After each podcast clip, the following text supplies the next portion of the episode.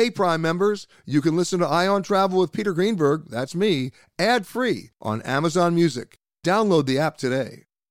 This episode is brought in part to you by Audible, your go to destination for thrilling audio entertainment. Whether you're looking for a hair raising experience to enjoy while you're on the move or eager to dive into sinister and shocking tales, Audible has an exclusive collection of thrillers from best selling authors that will keep you on the edge of your seat. Like James Patterson's first audio only thriller, The Coldest Case. Experience stories like never before, where every chilling detail is brought to life by captivating sound design. Plus, as an Audible member, choose one title a month to make yours forever. And now, new members can try Audible free for 30 days. Just visit audible.com slash WonderyPod or text WonderyPod to 500 500. That's audible.com slash WonderyPod or text WonderyPod to 500 500.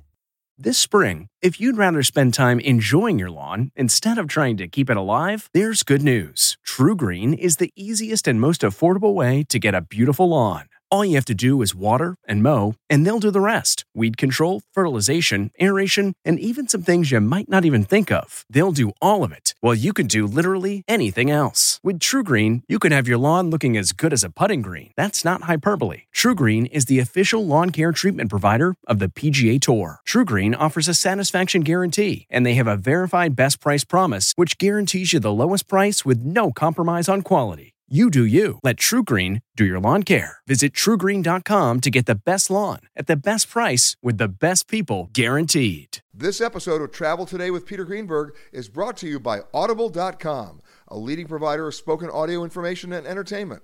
Listen to audiobooks whenever and wherever you want. Sign up today at www.audiblepodcast.com slash travel today to get a free audiobook and 30-day trial.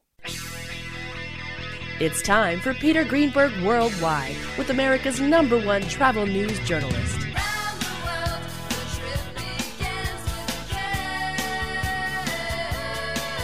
And now, the man who travels over 400,000 miles each year, your travel detective, Peter Greenberg. Hi, everybody. Peter Greenberg here, and welcome to the podcast that's done from a different location around the world every single week. One day Canada, the next day Thailand, then New York, London. You just never know. This week we come to you from Scottsdale, Arizona, from the Phoenician Resort. Here we are, essentially at the base of Camelback Mountain in Scottsdale. I've been coming here, God, for 47 years. That's crazy, but it's true. I've seen a lot of the changes, but my next guest knows everything about it because he happens to be the mayor of Scottsdale, Arizona. Jim Lane, Mr. Mayor, welcome. Well, thank you very much, Peter. It's nice to be here with you. Certainly, it's always nice to be here in Scottsdale. Now, I said I've been coming here for 47 years. You've lived here for 46 years. That's right. So we're about the same. That's close. But you've yeah. really seen all the changes. Well, yeah, I've been living here the entire time and, and uh, I've been industrious in the, the entire period of time, not always in this office. And of course, before 46 years ago, you were from Jersey. Well, actually, I came from school in Philadelphia. But you're from Jersey. I am from Jersey. Absolutely. Continue to consider myself a Jersey boy. Still. Yes. Where in No, Jersey? I, you know, I'm Arizona. I probably should probably refrain No, from saying it's that. too late now. You said- yeah, you that's said it. right. You It's said it. done. It's already done. but where in New Jersey? Yeah, well, actually, North Jersey might be about 25 miles due west uh, from Manhattan in a little town of Chatham. Okay, so you went from a little bit west of New York City, way west to Scottsdale. Yeah. What brought you here? Well, actually, I had interviewed with some uh, CPA firms at the time. I was coming out of school in Philadelphia, and uh, um, it was a little bit of a, of a fluke, but nevertheless, they just started asking me places I wanted to live, and I, I picked a number of places and took interviews across mostly the West, the Southeast. But well. you'd never been here. Actually, I had been here, but I went to a number of places I hadn't been before. but this still impressed me the most. Why?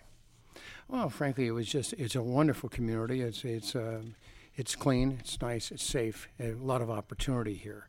And one of the things really coming away from the East Coast is that there's just a, a little bit of an embedded uh, kind of uh, structure. Uh, but people here are very welcoming. I think I've become one of them, uh, in spite of what I just said. I, I, I was going to remind you of that. Yeah. in of that. but in any case, it's just it's a wonderful place and great people. So, and you've also seen the growth. Oh, absolutely, absolutely. And of course, one of the challenges in any city, especially if it's a popular place, is how you manage the growth. That is exactly right. Sometimes you can become a victim of your own success with growth and with, with prosperity if you don't manage it well and it ends up reversing on you. And Scottsdale did have a little bit of that problem. Well, I, you know, it's it's interesting. It depends upon what time frame that you look at. Yeah.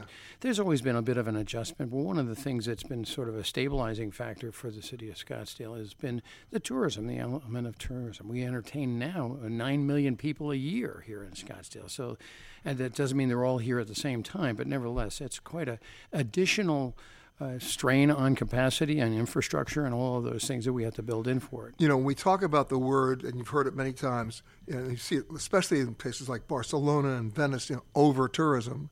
You talk to the folks in Greece, they, oh, we have a solution to that. We're now letting people know that they can have a great time here in October through March, which is the opposite for where you go through because February, March here is busy. Yeah. Uh, have you tried to figure out a great off-season approach? Yeah, well, I'd say it's um, one of the things that we're working with, but it, and I don't know what the climate year round is in Greece and then maybe some of the other destinations, but certainly one thing we used to say a lot is that hey, if we didn't have the extreme heat in, in the summer, everybody'd be living here. So it's a little bit of a tempering factor. Now that doesn't sound like a branding message. no, it doesn't. but the fact is that. Uh, but we've uh, taken uh, efforts really for our shoulder seasons to sort of equal it out a little bit, but also to get greater utilization of the infrastructure and, and everything else that's here. And of course, we're coming from the Phoenician, which has a history as well. Oh, absolutely. I mean, I go back to the days of what Charles Keating and yeah, and yeah. the savings and loan debacle and the, and the Keating five or the Keating four. I can't. Well, well you you really got it nailed on some of that, but yeah, absolutely. And and this property, you know, obviously went through some real turmoil. It did, but it survived. Well, it did, and it was may have been a little bit ahead of its time when it was built. When it first was opened, it was truly five star when nothing else could come close. Right, and Right? and there really wasn't at that point in time probably any way to pencil out Yeah. the property and, and with the cost that was invested in it. And of course, the great the great disconnect was during the savings and loan debacle. This hotel was being run for a brief period of time by the Resolution Trust Corporation. Yeah. It was the feds. And of course, then you know, of course the the, the the next owners really picked it up at a, at a very different price. So- And not only that, they were able then to maintain going back to the five star quality before and then bring it to today. Oh, absolutely. Well, it's just one of many, really. And I mean, this is a great property. There's no doubt about it. But there are a lot of great properties in the city of Scottsdale. And S- spoken like the mayor yes, from Jersey. I, I think that's a role I'm playing here. But It no. is. It is. Let's go back to the elitist attitude of so many of my friends in New York Oh. who would say to me back in the early 70s, there's no there there west of the Hudson River. And they couldn't believe, and I go back to my days at Newsweek, I was the correspondent for Newsweek, they just thought it was Cactus here and old Hopalong Cassidy movies. Um, not true. Well, a lot of them are survivors of the Big Apple, and they're here now. But nevertheless, in spite of some of that, uh, one of the things that really changed us uh, a great deal uh, and really uh, made a more rapid uh, development of folks from the East Coast specifically was when we became an NFL Super Bowl city. And that certification. I was here for the fir- I was here for that Super Bowl, the yeah, first one. Yeah, yeah, and it really it, it was like signing a certificate of acceptance. I the believe East Coast. they played that one in Tempe.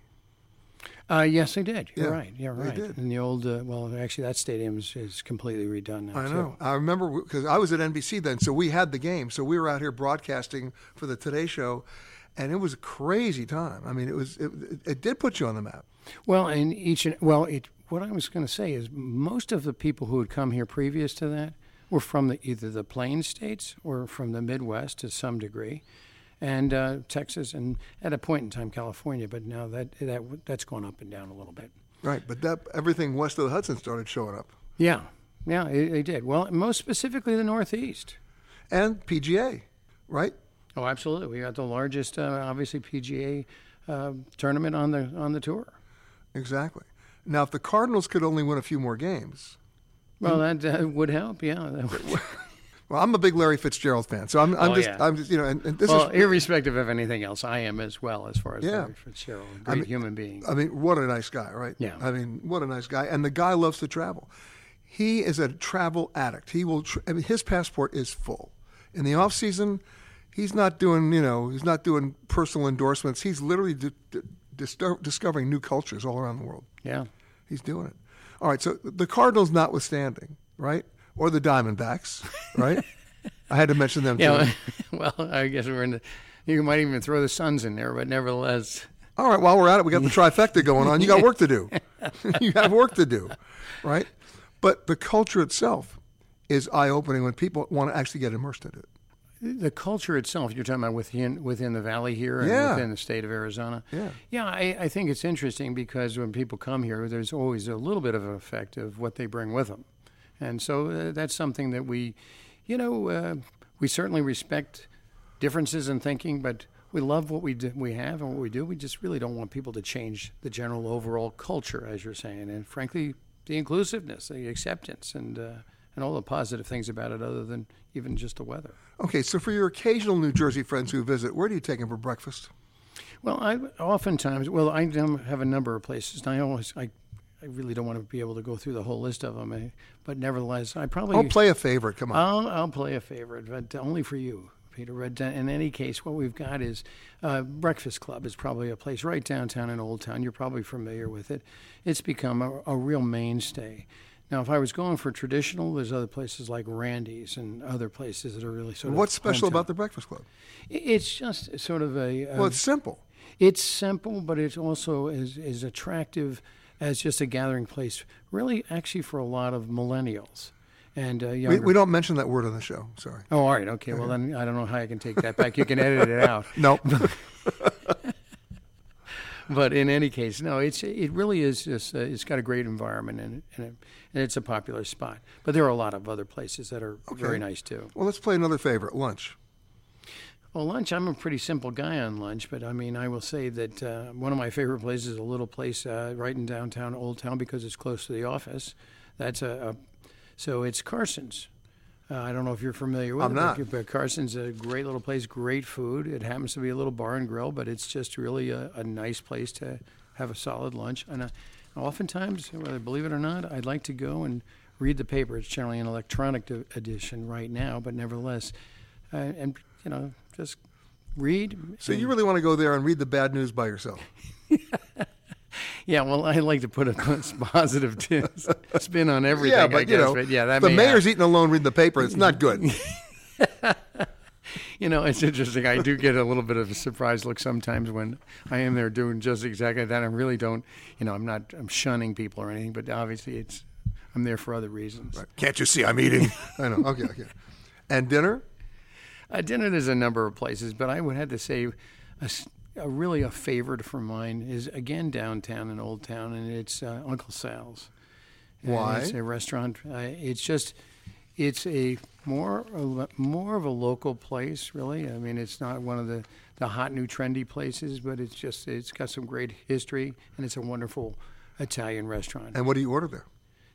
Well, believe it or not, most of the time I order a steak with vegetables and. Uh, Man, now I know why you're reading the paper by Well, yourself. Come fly with me, let's fly, let's fly away. If you can use some exotic booze, there's a bar in far Bombay. Come on and fly. As many of you know, me. I work as a fireman as on a volunteer away. basis uh, since I'm 18 in New York. I'm on duty three days a week, seven months a year, and I never go anywhere, uh, whether it's uh, you know Scottsdale or Siberia, without visiting the fire department. And the reason for that is not only simple, it's meaningful. They've been to everybody's hotel. They've been to everybody's restaurant. They've been to everybody's house. They know where to go. They know where not to go, and they also know where to eat. so it's a home run every time I do it. Plus, I learn everything, and I've never been uh, forgetting the fact that it might be some professional courtesy because I'm also a fireman. Any of you listening are welcome at any firehouse in the world, and you want great stories. That's where they are. Unless they're out on an alarm, they're more than happy to see you. And in many cases, uh, if you call ahead, you might even do a ride along and and see a city in a completely different way. Uh, so it's of course appropriate that I welcome Tom Shannon, the fire chief of Scottsdale, Arizona, to the show. Hi, Well, Tom. sure, my pleasure to be Thank with you, Chief. Um, you know, before you were here, you were in Salt Lake. I was just for about a year. Prior to that, I retired from the city of Glendale, right here in town. Uh, but I was in Salt Lake for just about a year during the downturn in the economy. And then you came back. Came back to Scottsdale. Yep. Why? Well, there was a friend of mine that I think you've met before. Willie McDonald was here. Yeah. And uh, he things weren't going uh, super great in terms of the downturn and being able to sell my house, and wasn't working out in Salt Lake for that reason. It's a lovely city in every other way, and the job was amazing, but family and life brought me back to Scottsdale. And Willie was looking for somebody to help him out in the emergency management and uh, training worlds, and so I came back. And now you're chief. I am. He informed me about two months after uh, I got there that he was going to San Jose, so, so he left me high and dry. Lucky for you. yeah, He didn't left you. Yeah, he left. He left you lucky. he sure did. But when you're in an area like this that's dry, that's hot, Yep, you've got certain challenges. we do. Especially when you look about climate change and global warming and wildfires. Right, and you know Scottsdale has four distinct fire service problems. Of course, everybody's doing EMS now, and that's predominantly the work that we do. Well, most people don't realize that most of your calls are EMS. They really are. We're up in the 80th percentile for that type of call for service. but every fire call you get, you're rolling EMS, aren't you? We are, and in, and in, and in the Phoenix metropolitan area, we're a fire based EMS system, which means there's always two paramedics on every fire truck. The ambulance transportation side supports us in getting folks to the hospital if they need to go. Because response time is critical. Absolutely. So there's four distinct areas. Of course, we're in a we're in a suburban area in the south part of the city. Uh, as we move towards the central part of the city, we get into that resort corridor. This is indicative of that, where we have a different kind of Well, service. I, I, like, I like how you call it the resort corridor. Yeah. yeah. It's you know it's it's a lot of our visitors. There's not a ton of residential around here. It's a lot of uh, resort and visitor sorts of, sorts of experiences. As we move even further north, we get some light industrial around the airport and uh, mostly uh, high, uh, high tech hospital systems. We call that the Cure Corridor. And then north uh, of the city, we have a wildland urban inter- interface, very much like Salt Lake City, where we have a preserve that is just absolutely the, the jewel of Scottsdale. Do you do swiftwater rescue too? We do. Uh, this time of year, at any given moment, if the monsoons hit us, those dry washes become r- rivers. Lethal. Quite Lethal. And one of the amazing things about Scottsdale is there, our public works division did such a great job in shaping the center of the city to move water in a way that's very predictable. But it does include swift water, and we get swift water rescue in the winter and in the summer. Wow. Now, in our department, we have three kinds of alarms. Obviously, medical, Mm-hmm. which which in our case involves medevac. So we're, we're helicoptering people out. Sure. We're not talking about automobile accidents because where I'm a fireman, there are no cars except fire trucks. Gotcha. We're talking overdoses, heart attacks, strokes. Sure. And they all happen at two in the morning, if you've noticed. um, the second call that we get are automatic alarms. Yeah. Right from restaurants where, where the pilot light triggers an alarm, and there's really no fire at all. Sure. But when you get one of those alarms, as you know, everybody rolls because it's coming from a place with a lot of people. Well, you know, we have such respect for the folks who work in the less populated areas because you frankly are out there sometimes by yourself for quite quite long time working those firefighting incidents. We're blessed here in the valley in that this is the single largest response system, second only to FDNY in terms of size. Literally from the Superstition Mountains to the Harquahala Valley, south to really almost Florence, and north to Black Canyon City. It's one singular response system. It's dispatched in the same So way everybody's mutually aiding. it's it's called automatic aid. Yeah. It, it's essential. It's essential to getting the quickest resource to the citizen or visitor, no matter where you're at in the city. See, in our situation, we have 19 communities, of which 12 have fire departments. So by definition, everybody's mutually aiding. You have to be. Yeah. You really do. You know, these days nobody really cares uh, who's paying you or what color your truck is. They just need help and, and, and they expect you to get there. Exactly. So let's go back to the fire situation in terms of global warming, climate change, Sure. and wildfires. Mm-hmm. As we're talking, there are wildfires in the summer in Alaska. There are wildfires in the summer in Siberia, Mm-hmm. Sure. which they can't even put out. I mean, people don't realize this. I'm sure you do, Chief, but most people don't realize that if a fire is moving at two and a half miles an hour, Mm-hmm.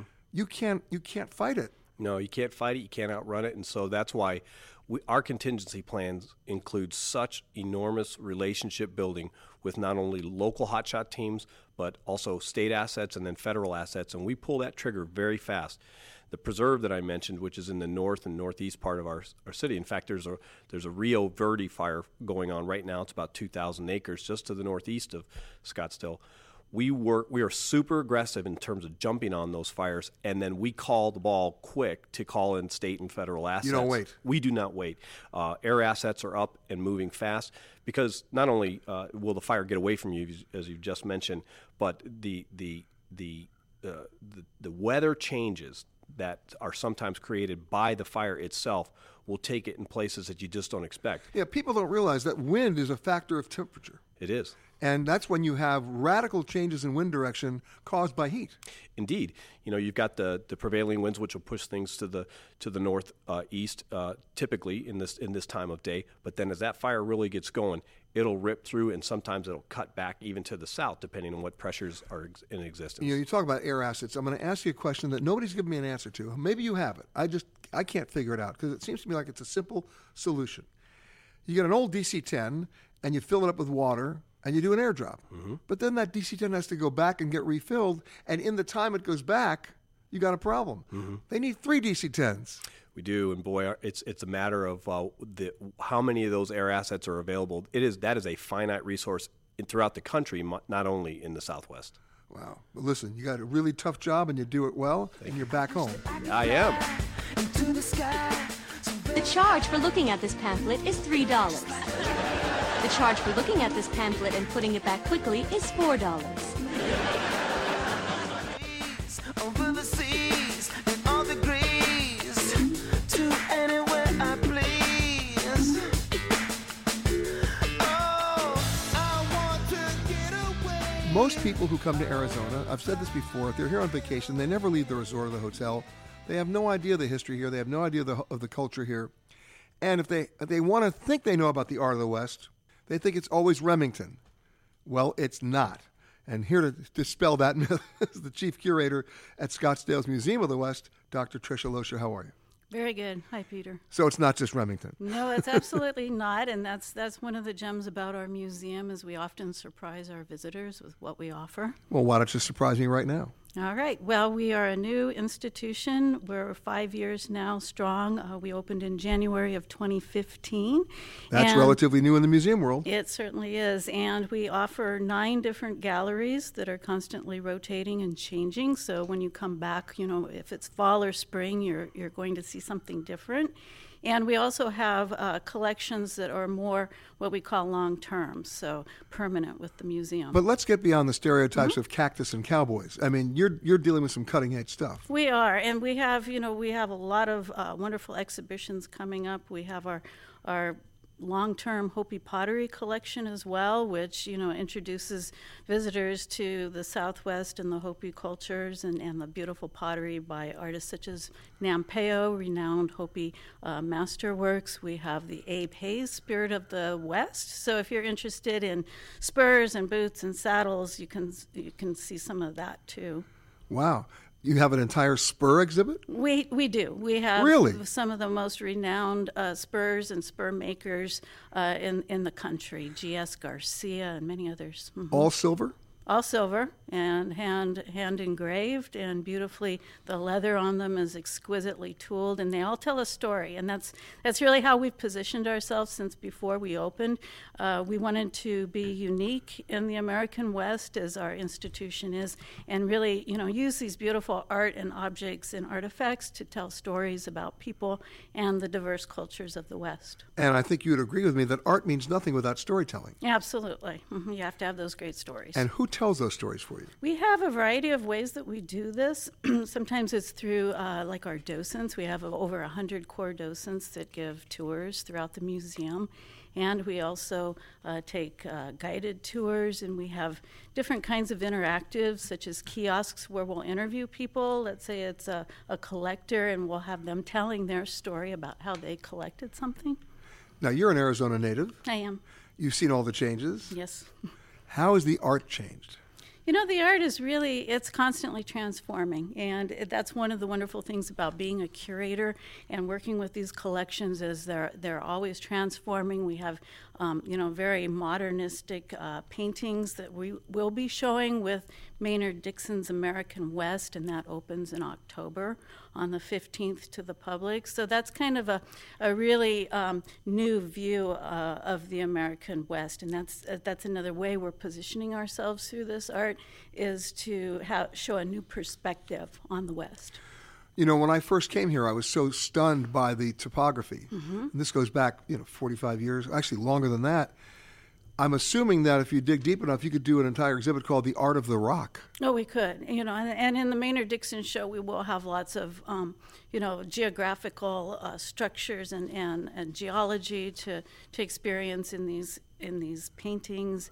Um, we have our museum, which is also, you know, shows a lot of transformation. Speaking of that, of the American West, it's a very modern-looking building. It's a LEED Gold standard.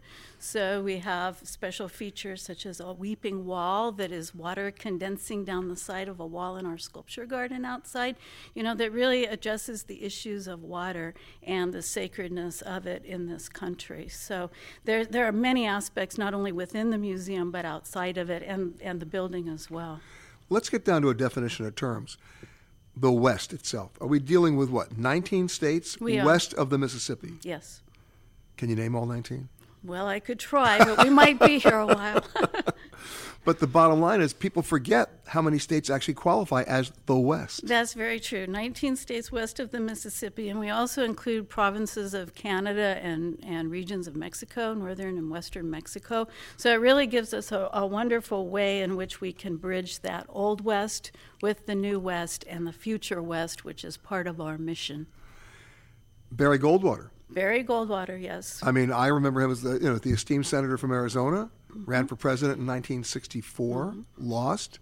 Uh, former Air Force guy, right? You even have an exhibit on him. We do, and a lot of people are very surprised by that. To go back to your earlier statement about you know the, the Was West he an artist? Was he an artist? Yes, he was. He was an artist. He was a magnificent f- photographer, and that's what a lot of people are really taken by. They didn't realize, you know, You know, it's, before. it's. I think some. Um, you may be ahead of the game here, but there's so many world leaders in history that if you take a look at them, they were also artists. Winston Churchill was a painter, right? Mm-hmm. Right, I mean, and and you look at his art, and that tells a story based on where he was at that particular point in his life. Absolutely, and that's what these photographs do. They're of landscapes and people, the Navajo people and Hopi, um, horses and dramatic skies, much like Maynard Dixon's paintings. So he was at a particular place and moment in time in these very sacred places that you know allowed him to capture a certain time period. When people come to the museum, what's the biggest surprise to them that they're not expecting? Well, I would say probably the uh, it's it's a mix. It's a juxtaposition of both a very contemporary and modern building and our size as well. We have you know two stories. We're forty three thousand square feet plus a library. So you're not going to see it in a day. No, but we are we are uh, you know able to be toured and viewed in probably about an hour, an hour and a half. So if you're just stopping over, it's a great place to uh, spend a little time. But you can certainly spend a whole day if you'd like. And open seven days a week? It sure is. Free? hmm No, there is a charge, What is it? and it's thirteen dollars per person. And if you bring your own spurs? And if you bring your own spurs, I don't think that'll get you a discount, but we'll sure. be Unless you want to leave them to the museum. We'd like to see them. I bet you. I bet you would. Are you getting great community support now? We are. You know, it was your question is a very um, important one because eh, being brand new in the museum industry, of course, it was a you know it's been a milestone to reach this point. But being a Smithsonian affiliate has definitely given us that prominence. What does that mean? It means that you know we are part of the Smithsonian Institutions of Museums. We get a lot of work loaned to us from the Smithsonian, and we can travel shows and take their shows as well and do exhibits with them. There's a lot of other opportunities too, but uh, you know it really it it it increases the bar you know for us and and and we have a certain level and expectation that we we must meet in the quality of our exhibitions. Well, speaking of expectation, there's a certain stereotype that when you say a museum of the West, it means it's old America, which ended up with John Steinbeck and the and, and the Dust Bowls, and we're, we're done by 1940. But Right. you're but you're not. Absolutely not. You know, and we did have a, a like posters, a poster exhibit that talks that had some of John Steinbeck's uh, work illustrated in, in movie posters. But you know, we we go uh, beyond that. We have a Paul Calle exhibition right now, and Paul Calle from the mountains to the moon. Literally, he was a NASA artist and was with NASA, the team, Neil Armstrong, the day before the they launched. And this is our 50th, you know, the year anniversary of the landing on the moon. If you are continuing on to another Southwest destination, please make sure that you check the monitors inside the terminal for your proper gate and flight information. If you are continuing on with another airline, we really don't care. I am a passenger. When I first came to Arizona back in 1971 as a correspondent for Newsweek, uh, the food sucked. I would just have to say that. It was basically you could have a burger, you could have a steak, you could have a lot of steak if you wanted to. Um, I never really looked at Arizona as a gastronomic capital of the world, let alone the Americas. Well, things have changed. And joining me now, uh, she writes for WriteOnRubee.com, but she really has a love affair with food. Uh, Christina Barrueta, how are you? Good. How are you? Thanks for having me today. Yeah. I mean, look, you're not a local, but you've been here for about 11 years. Yes, exactly. And you moved here from Boston. Right. Lived right downtown. Right. So Boston, you know, my experience with Boston and food is different because it's legal seafood and it's it's it's all over the harbor. It's everyone the original clam chowder. I mean, That's we, right. We can talk about that all day long, right? Right. When you this must have been the biggest culture shock to you when you came out west. Well, you know, we had visited here before we moved because I have family here. So we had um, sought out those gems. I remember Michael's at the Citadel was one of my favorites back then. Why? Um, he was just doing innovative, inventive things that, as you said, it was almost surprising for somebody not living in um, Arizona. But as we would come out, we would find these little hidden gems and these chefs who were shining. And when we finally moved in 2008, the I think the scene was just taking off. I feel very lucky that we moved when we did. I mean, I remember it's not that long ago. I went to a sushi place in in Phoenix, and their you know their sushi was like imitation crab. Those, oh, remember yeah, that? that's not good. no, things have changed there too because you can source everything now. Yes, and and amazing things. You can source things from, you know, Japan and Hawaii and and every place that all the high end places source from. And different ethnic food. You can get anything here, right? Yes, um, one of my favorite places is Glai Baan, which is a Thai place. They do street food, so you should seek that out while you're here. You know what? I lived in Bangkok for 25 years. Oh, nice. Uh, and I was always eating on the street. Mhm. And my philosophy was, as long as it's cooked, I'm eating it. right? The only thing I wouldn't eat or, or would be a, a, a, a, a soda with ice in it. Right, You know, right. people think that ice is not going to get them in trouble. It's what's going to get them in trouble. Absolutely every. and they'll think time. it's something they ate when it was just it was the, the ice. ice. But if it's on the street and it's cooked, you go for it, right? Right. And of course, anybody who makes a great pad thai or a great mee krob, I'm there. That's that's the Thai food. Okay, so great Thai food in Arizona, which never used to be the case. Right. I, a lot of the ethnicities, there's great Cambodian food, there's great Filipino food, and then, of course, we have regional Mexican, um, which has branched out from the days that you probably well, visited. when I was here, it was like, how much is that enchilada? I mean, it was like not exactly innovative. More border food. Yeah. or- right. And now you have regions that represent, you know, cultures and families. And people who don't understand Mexican food were bastardized by their experiences in America initially. Right. Because when you go back to Mexico, you're dealing with you know UNESCO world class heritage food. Mhm. It's unbelievable. You can take any Mexican restaurant and and go one on one, or as I like to say, mano a mano, with any other restaurant in the world, and the Mexican restaurants will win. Because that is unbelievable food, and now it's heading north. You're actually Right. getting great food. And Silvana, who's one of the best Mexican chefs in the country, was nominated again for a James Beard Award. And she's right here feeding us in Phoenix. All right, so let's talk about. I mean, you're, the surprises, right? Because that's what you write about all the time, Mhm. right? And by the way, to be in the restaurant business today, I mean, with everybody being a celebrity chef, I mean, are we are we done with that? I think so. I think people can see through somebody who's not in the kitchen to somebody who's, and not all celebrity chefs are like that. Of course, they're very um, yeah, but impassioned ones. But uh, I don't. I, I get the passion, but I also know physical possibility, Mhm. and that is if you have 25 restaurants, Right. You can't have 25 Michelin-starred restaurants because you can't be in the kitchen. Right. And I think here you will find that heart and soul in Scottsdale. Um, when I interview people, they all talk about what a collaborative effort it is, where this chef will help out this chef. there's a lot of support. There's a lot of mentorship here.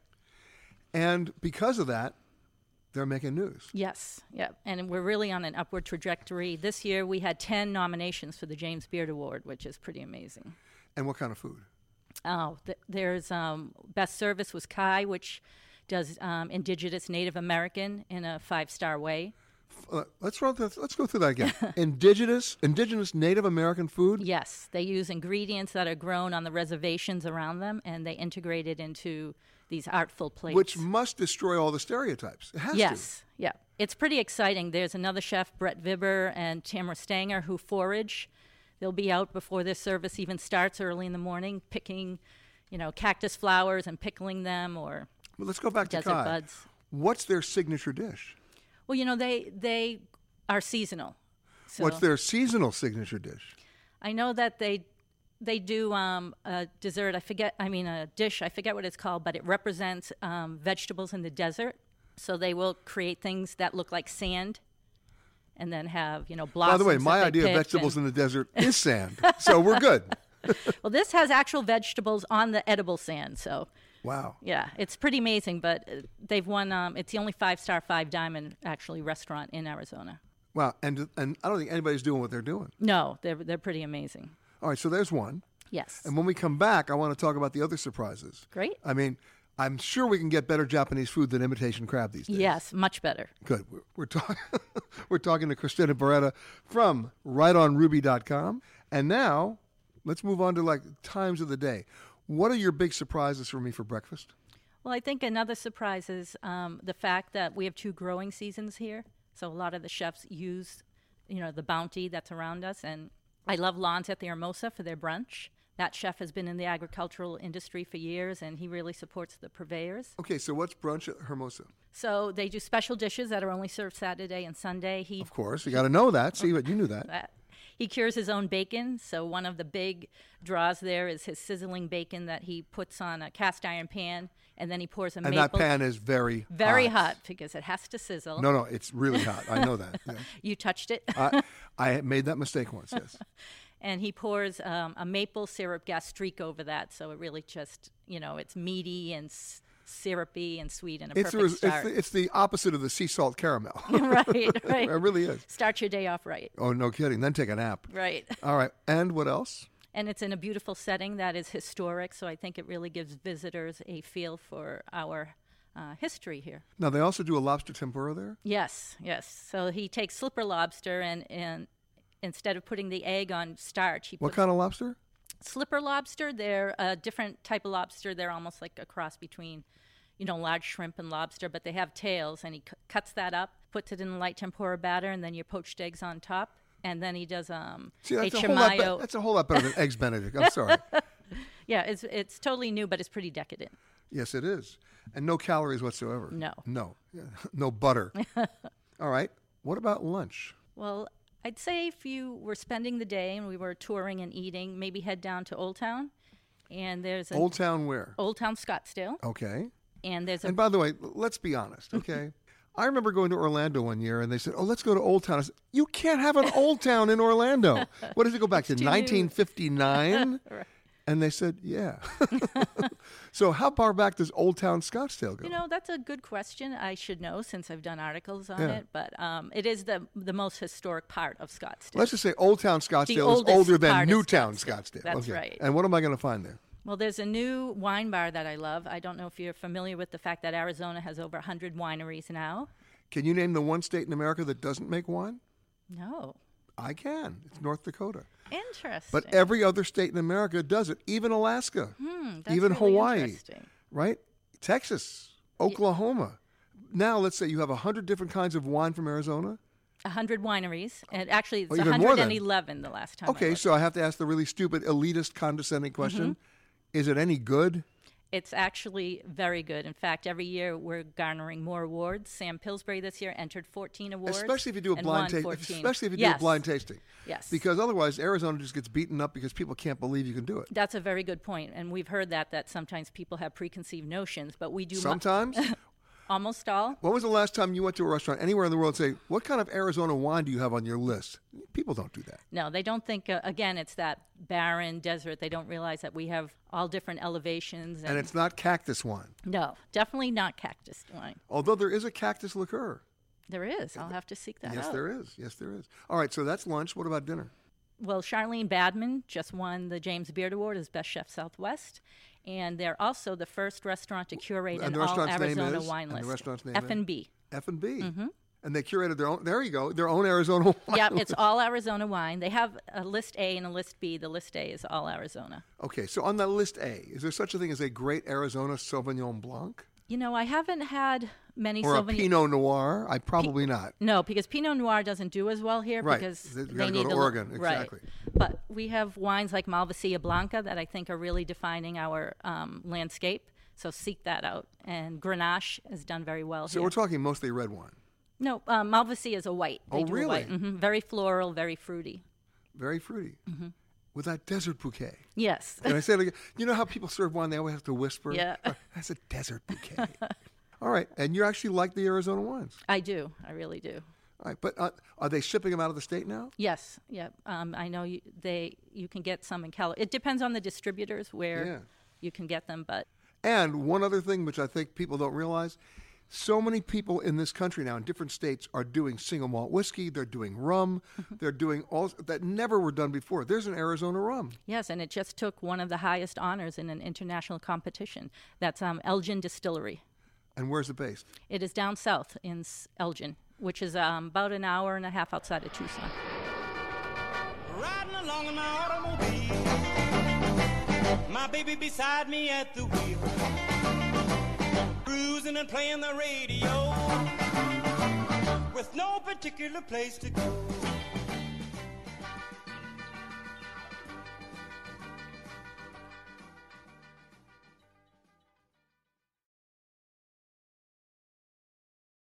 Audible.com has more than 150,000 titles and virtually every genre.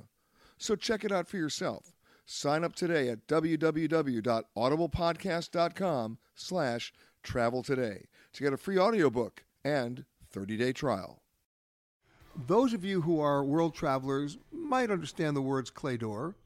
Some of you are intimidated by it because it also means concierge, or, or the gold keys, of course. But uh, my next guest I know for a long time because she's been here for a while. In fact, uh, she is the head concierge here at the Phoenician, and her name is Michelle Caldwell. How are you? I'm fabulous. How about yourself? I'm doing fine, but people really do not understand what concierges do. I mean, I, I- really, the year is 2019, and they think you just get theater tickets. Oh no, no. The thing I think that has made everyone a little concerned about concierge is the digital age. They think they can find things on Yelp, on Google, they can do their own research, but come to me. I've gone and done all these things. I've gone to the restaurants. I was just out on the Verde River on a kayak with squirt bottles, so I know what's to go do and see. Oh, so you actually have fun.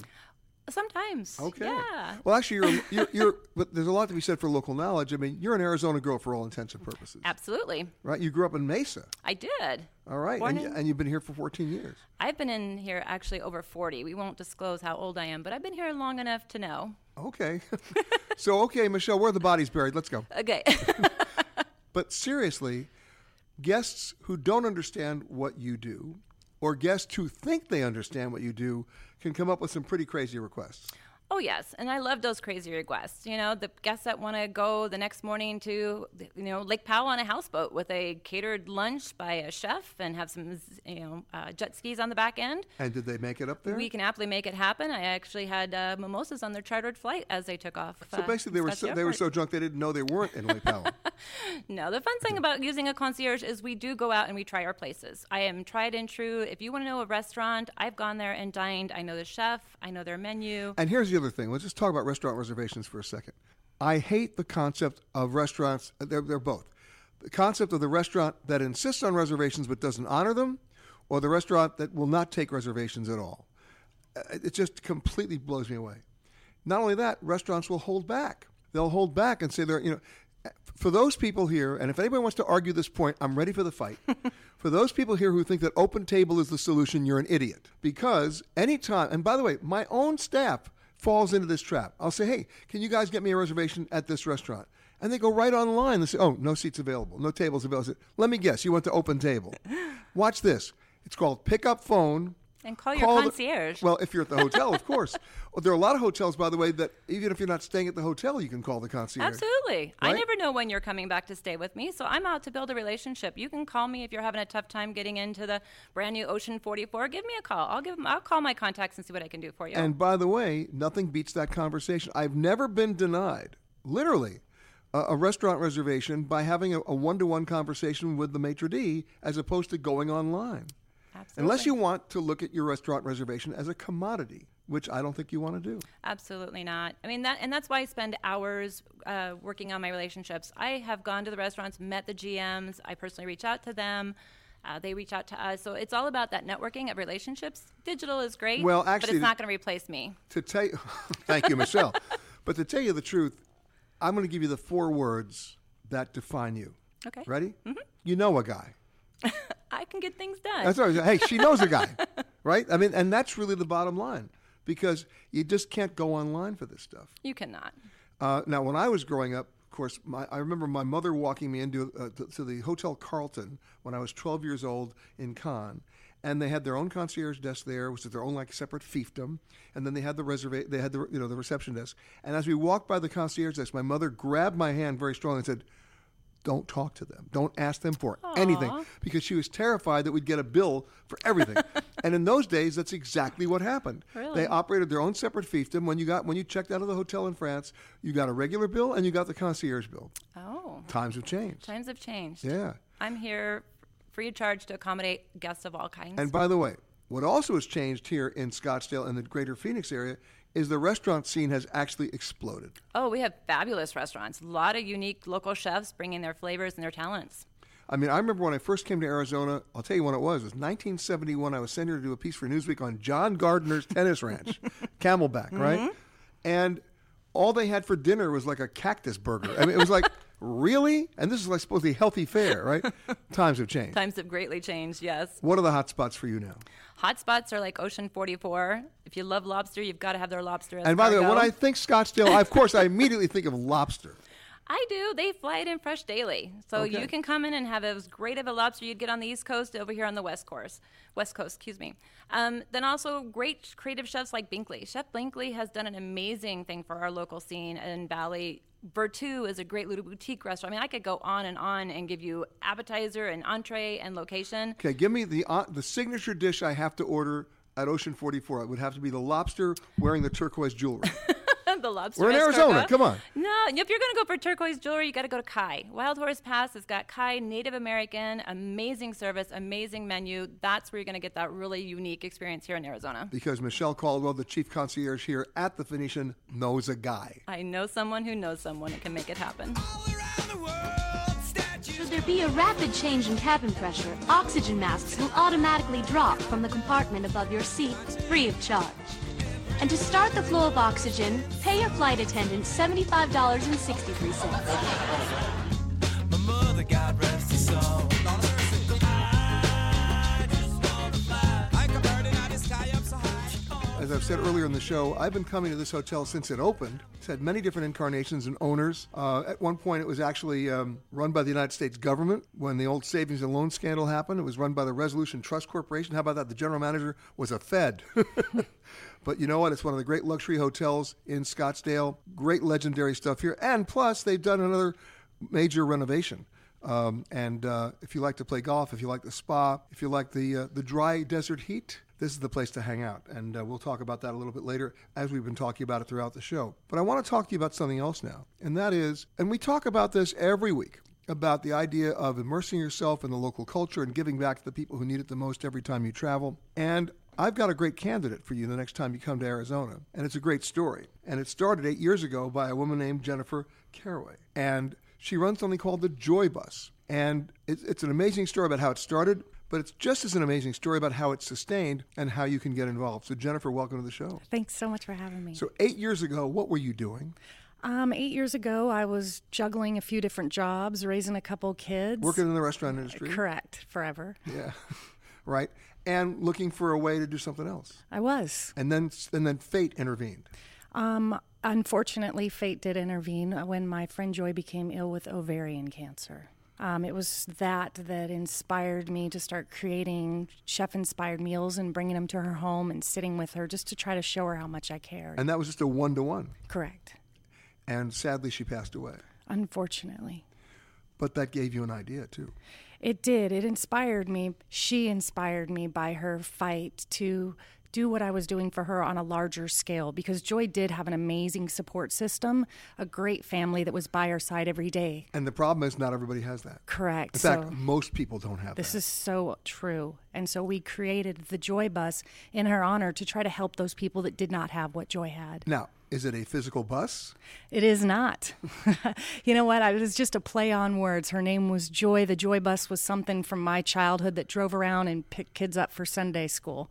So, what is it? So, what we do is we prepare and deliver free chef inspired meals to homebound cancer patients.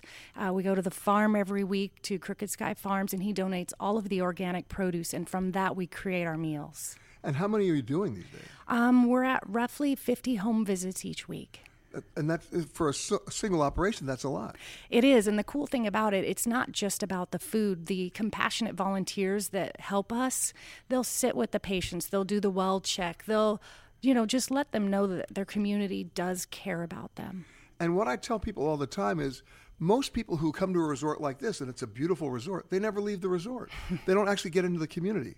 This is an opportunity if you want to volunteer, right? And what an amazing experience it is to- to, get out in the community. Definitely. And we have a lot of volunteer opportunities. You can not only volunteer to um, host tables, you can prep cook, you can deliver one of our patient meals. There's a lot of opportunities to give back within our organization. And the diner?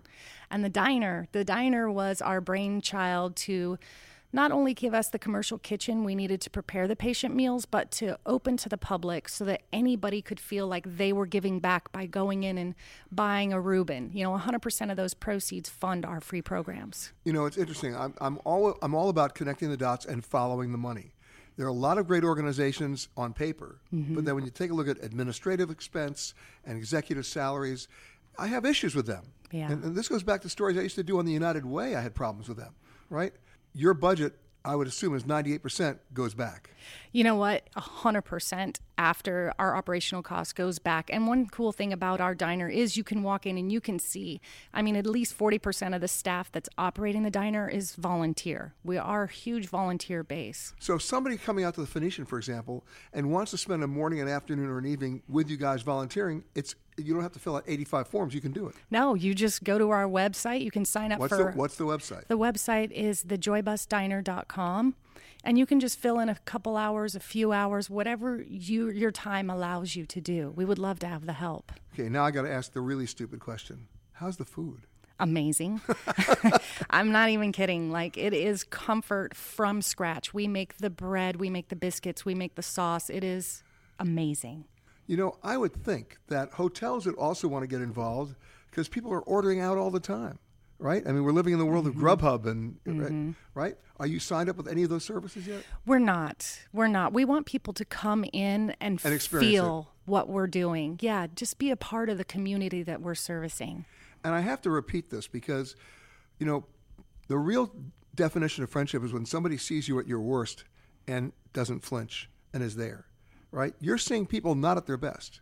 You're seeing people who are alone, who don't have a support system, who need the help, and the help comes in various forms. You're not doctors, but people do have to eat.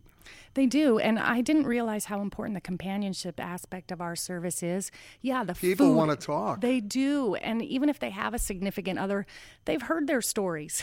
you know, they want a fresh face and a shoulder to lean on. I don't care how sick I am. I don't want to listen to this guy anymore. You come talk to me. Right. They've heard it all, you know. So we, our volunteers are so amazing, you know. And there's these friendships that we build throughout going into their homes that's invaluable. What's the lesson that you've learned? I've learned that people are genuinely amazing humans, and I was unable to see that prior to creating this organization. But I see the best of humans every single day. And of course, I've got to ask this question What's your biggest challenge? Funding.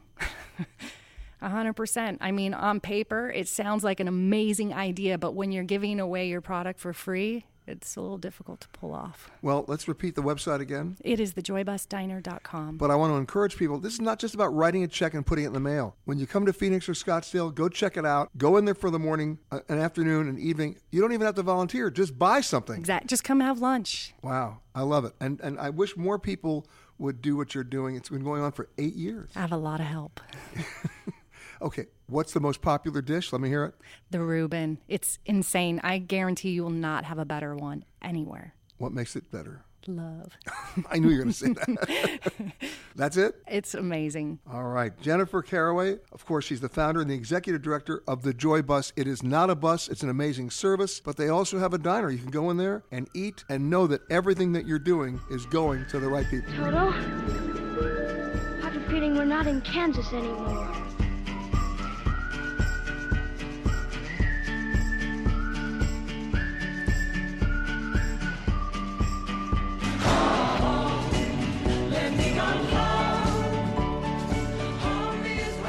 Many of my listeners know, I've actually been a volunteer fireman since I'm 18. Uh, that was only three years ago. And I still serve three days a week, seven months a year, out in Fire Island in New York. And every time I go somewhere in the world, I want to know more about the fire department, especially about the history. And there's a very interesting museum here. It only goes back, you know, uh, what, 13, 14 years. Well, no, I've been here 13 years. The museum goes back to 1961. Oh, even better. Okay. The man who just interrupted me, I forgive him for that. No, it's Mark Moorhead. He's the curator of education at, I love this, the Hall of Flame. Yeah, we're a little informed. The Museum of Firefighting. Well, at least you have a sense of humor about We it. We try. Uh, if you're going back that that long, then the vehicles that you have, the stories that you have, is the reason why you're on the show because that's where you learn everything. Indeed, most definitely, and uh, the storytelling and narrative tradition in the fire service is extremely strong. Of course, it's a big part of that world. And you have vehicles from all over the country. Um, actually, we have vehicles from all over the world. Most of them are. Most of the bigger pieces are indeed from the United States, but we have uh, pieces from our oldest piece, which is from 1725, is from the north of England. We have pieces from uh, Germany, from France, from now, in the, the, piece from north of England was that horse drawn? Uh, it was actually hand drawn. Really? most of the hand pumpers were built to be fairly lightweight, and they were. And in many cases, you had a big crew to work the pump handles. So Because otherwise you had no pressure. Exactly, and so I mean, we have my probably my favorite piece in the museum is from Pawtucket, Rhode Island. It was built in Philadelphia in 1844, but it's from Pawtucket, Rhode Island, and it uh, required a crew of about 50, ideally. Uh, Assuming you could muster a crew of 50. it- well, and yeah, exactly, and they could because there were lots of in- good incentives uh, in those in the 19th century to be a firefighter, in addition to the same one that you have anymore, which is looking cool. Uh, back then, also, you were often exempt from the draft, you were often exempt from military service, but ideally, you actually wanted hundred guys for that particular piece because after about 15, 20 minutes You- of working you- those you handles, just got too tired. Yeah, you got too tired, and you needed the, the second crew. What, what people don't realize when I try to explain to them what I do, because I do a lot of exterior firefighting. Yes. If you're holding a fire hose for more than eight minutes, you're in trouble. No, no doubt. because you're you're holding something at incredible pressure that has the power of a rocket or a jet engine. Yep. And if you ever let go of it, that nozzle will kill you. Mm-hmm. Um, so when I'm holding that fire hose, there are two guys behind me holding me. And eight minutes later, I get a tap on the shoulder. I then shut down the nozzle and I'm relieved. And then guess what? I got to go sit down for 20 minutes. Absolutely. People forget, right? Now I understand why you had 100 guys. Exactly. You know, you had to have those hundred guys. Now the problem with that was that they wanted, especially in the bigger urban areas, they wanted to found a professional fire service, and they wanted to make it a government job so they could control it. The city governments, I mean.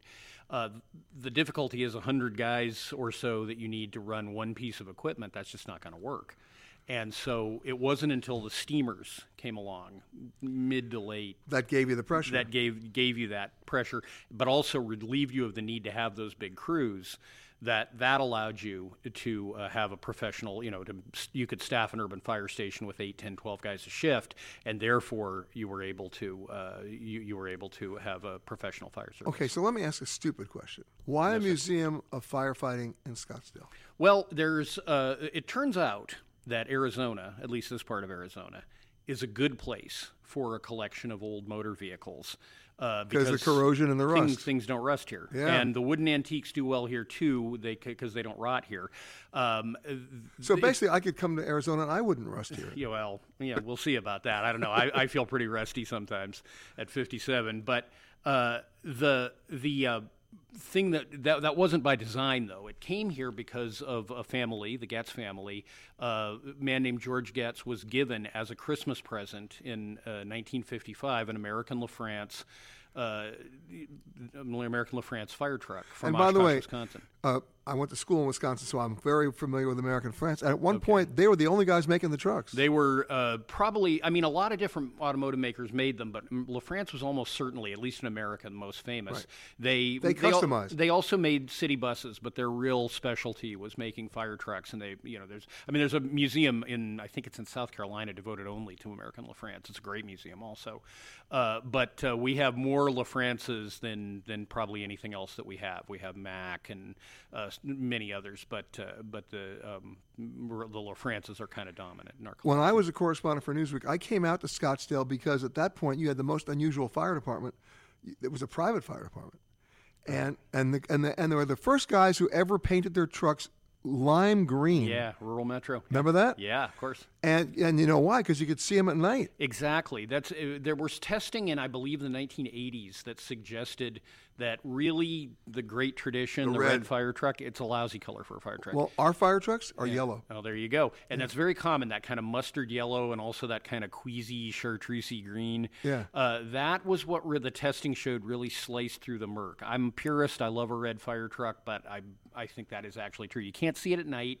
You can't see it in the fog, the snow, the rain, so it's dangerous. But the other thing that I learned in doing that story, and it wasn't just about the department there, it was that most of the innovation in firefighting was not coming from city departments. It was coming from volunteer departments because they had to make do with what they had. A Great deal of the time, that was absolutely true. Now, I mean, uh, also there. th- I mean, the um, department here actually perfected the robotic firefighter. Right. Th- th- They were the first guys to be able to send a robot firefighter in. Yeah. You know, on, on a track with a hose. Well, there you go. Uh, Phoenix actually does have a proud tradition with its fire department. We don't always in, in, enjoy the most progressive reputation in some ways, but the with the fire department, we've always been on the cutting edge. I mean, we I say we. I mean, going back to the beginning, we had and we had a very uh, innovative police or uh, excuse me, fire chief for many years, Alan Brunacini, who developed the incident command system.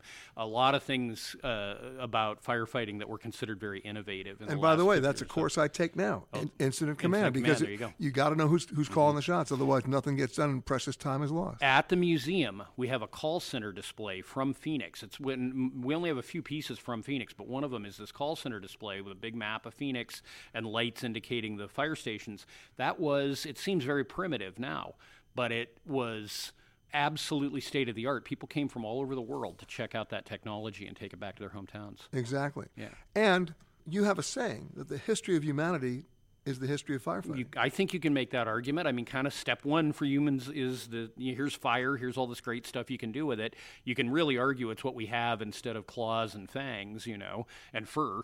Uh, and then step two is uh oh, you know, I mean, there is that great uh, that great proverb that's common to many cultures, which is that fire is a good servant but a bad master.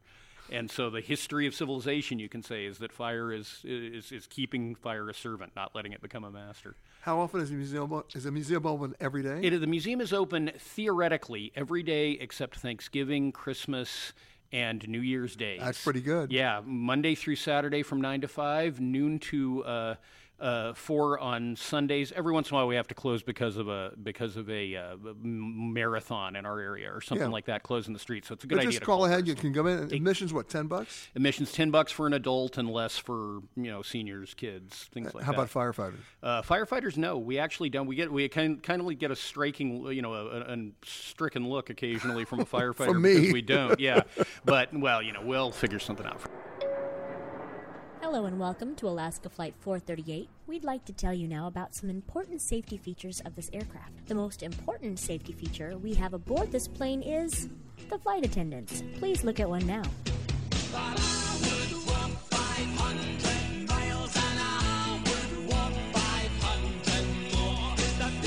My next guest, well, she's from Texas, but she's really been in Arizona since 1976, so she's local in the biggest way. She also happens to be the chief curator at a place most of you have never been, the Heard Museum. Diana Pardue, how are you? I'm just great. Thank you, Peter.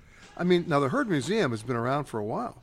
It has been. It was founded in 1929. We're celebrating our 90th anniversary year. And you know what? In Arizona, that means you were here from the, from almost day. Well, not you, but the museum.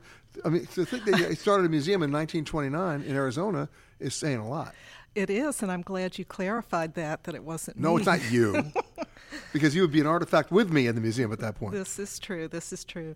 Yeah, the museum was founded by Maie and Dwight Heard. They moved here around 1895, and they became enamored with the Southwest and with the arts and the culture of the Southwest. They began collecting. They had And I'm, and I'm assuming at, at that point in time, it was really Navajo. Oh, well, no, uh, not exclusively. Navajo, Hopi, Apache, uh, also New Mexico Pueblos. So, um, But we're were- talking Indian and Mexican art. Uh, we're talking American Indian art. That's, that's what I'm saying. American Indian. Yes, Right. absolutely. And they collected it. In those days, not easy to do. I mean, when you think about it, and then also not easy to display it. Well, actually, it, it is kind of interesting. There are a lot of uh, shops, little pop up shops in downtown Phoenix, and sometimes Native peoples would sell their works in uh, downtown Phoenix. So that was how they started. And then as It got too big. it got too big. Their collection outgrew their home and they decided to plan a museum. And then they really began to dedicate their time to collecting more broadly in the United States. And of course, it's one thing just to display the item, you also have to explain it. Well, we work very closely with uh, individual artists, with community members from the different cultures, and we try to present everything in a first person voice as much as possible. What lessons, since you've been there, have, have you learned about the culture that just suddenly started to reveal themselves as you learn more about, about the art and the culture? You know, the, the, I think the thing that amazes me most is how artwork can change so dramatically and how an artist can take a, a small detail and really change an art form significantly, and then the, the entire art form changes. Give me an example. Well, Katsina carvings. Uh, in the 1970s and earlier, uh, Katsina carvings were decorated with feathers. And um, of course, feathers were um, Now, carvings out of what? out of cottonwood root Okay. for the Hopi people. And uh, the feathers were also used in ceremony, but feathers of particular birds were protected species. And as this became a problem for shop owners who were selling, selling Katsina carvings, the carvers began to carve every little detail in the wood. So every fine little feather point and every little feather shaft Without the feathers. without the feathers, and the art form changed dramatically just with that one uh, one little change. And when they, I'm, I'm a big process fan. How long would it take them to do one piece? Oh my gosh! Um, some of them are you know take months to to do because. I mean, in so Mexico, I discovered the alebrijes and intricately painted uh, animal figures out of one piece of wood that may not be longer than your arm, but would take someone six to seven months to do just one with, with almost microscopic dots of paint. Oh, those are amazing Yeah. art forms, yes. And this is similar in terms of time investment, as as are a lot of the uh, the different artworks that are done. And sometimes people don't don't realize that. For example, if uh, a potter will collect the clay, they'll clean the clay, then they have to moisten the clay, they have to shape it. Then they paint it it- or decorate it, and they fire it out of doors, and it's a tremendous uh, process. Listen, I've always said that if you could understand and appreciate the process, that's the only time you value the product. I, I agree with you, and if you've ever tried to make any of these things, I think you appreciated it even more. And there's a reason why my parents were called to school to let them know why I was failing in art. Okay, that's I failed art. I don't believe it. It's it's true. I failed a few things, but art was certainly one of them. Although I appreciated it.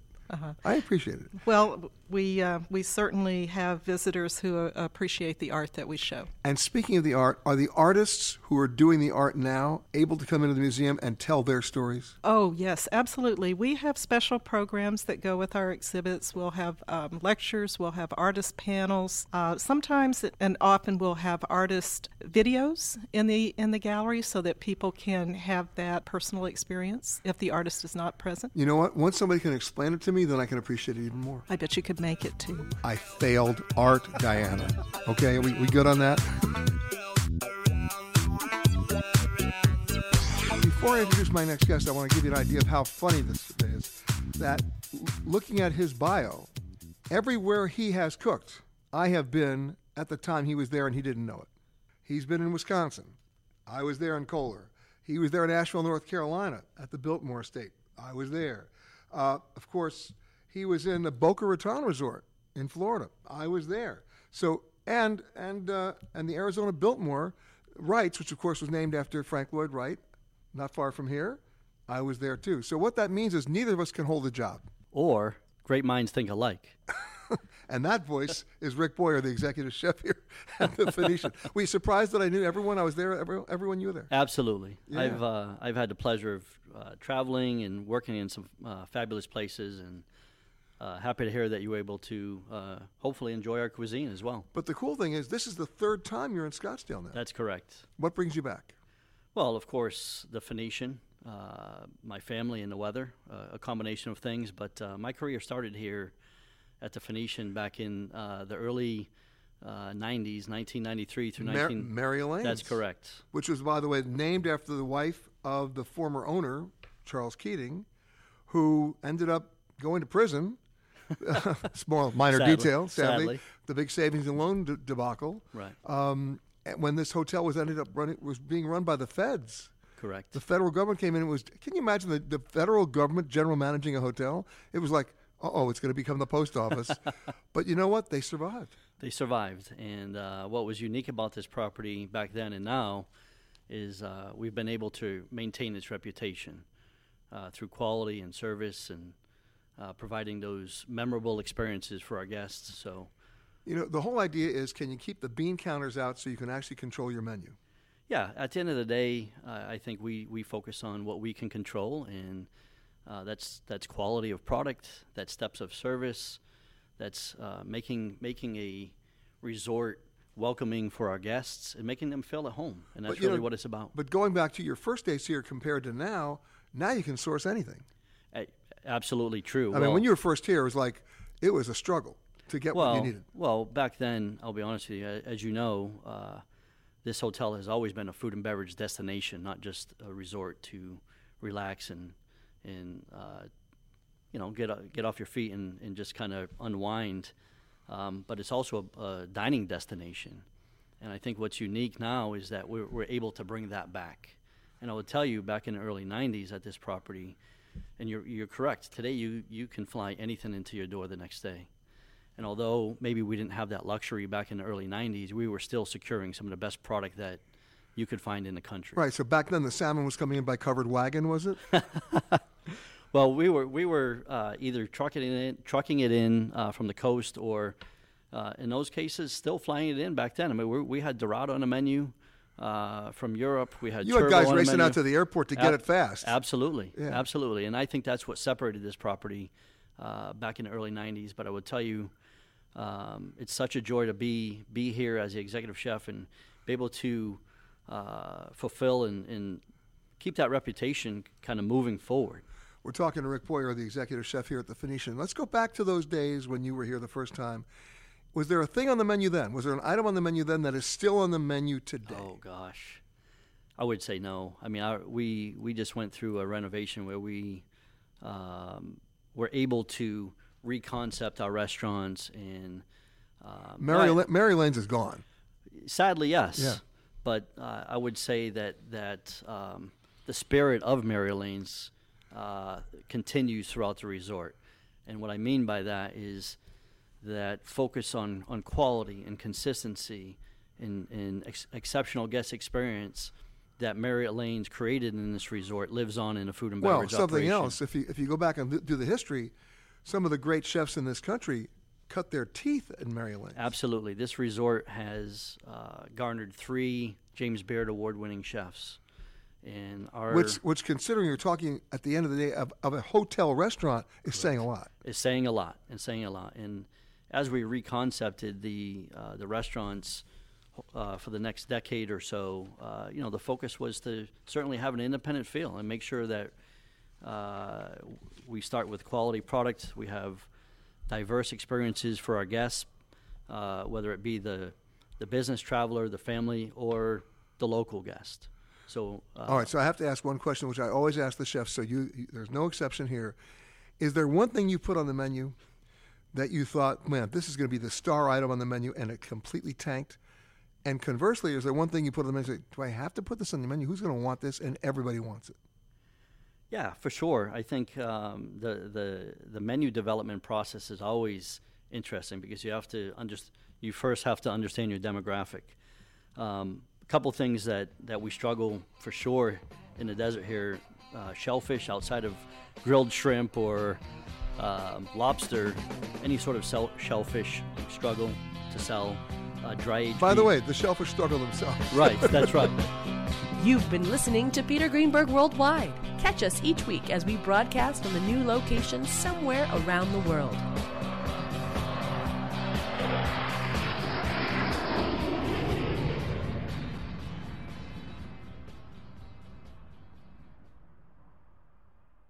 If you like Eye on Travel with Peter Greenberg, you can listen early and ad-free right now by joining Wondery Plus in the Wondery app or on Apple Podcasts. Prime members can listen ad-free on Amazon Music. Before you go, tell us about yourself by filling out a short survey at wondery.com/survey.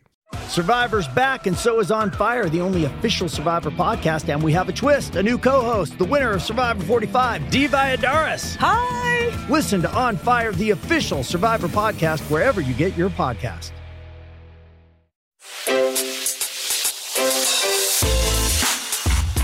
Hi, this is Jill Schlesinger, CBS News business analyst, certified financial planner, and host of the Money Watch podcast. This is the show where your money is not scary and it's not boring. It is a show that's all about you. It's your questions that make it possible for me to provide unconventional and entertaining insights on your money and maybe more importantly, on your life. I'm going to be your financial coach, someone who brings common sense and an insider's perspective on how to manage your money and your emotions. And I promise we are going to have a little bit of fun along the way. Have a question from retirement to career changes to college funding? Just send us an email at askjill at jillonmoney.com. Follow Money Watch wherever you get your podcasts. You can listen ad free on the Amazon Music or Wondery app.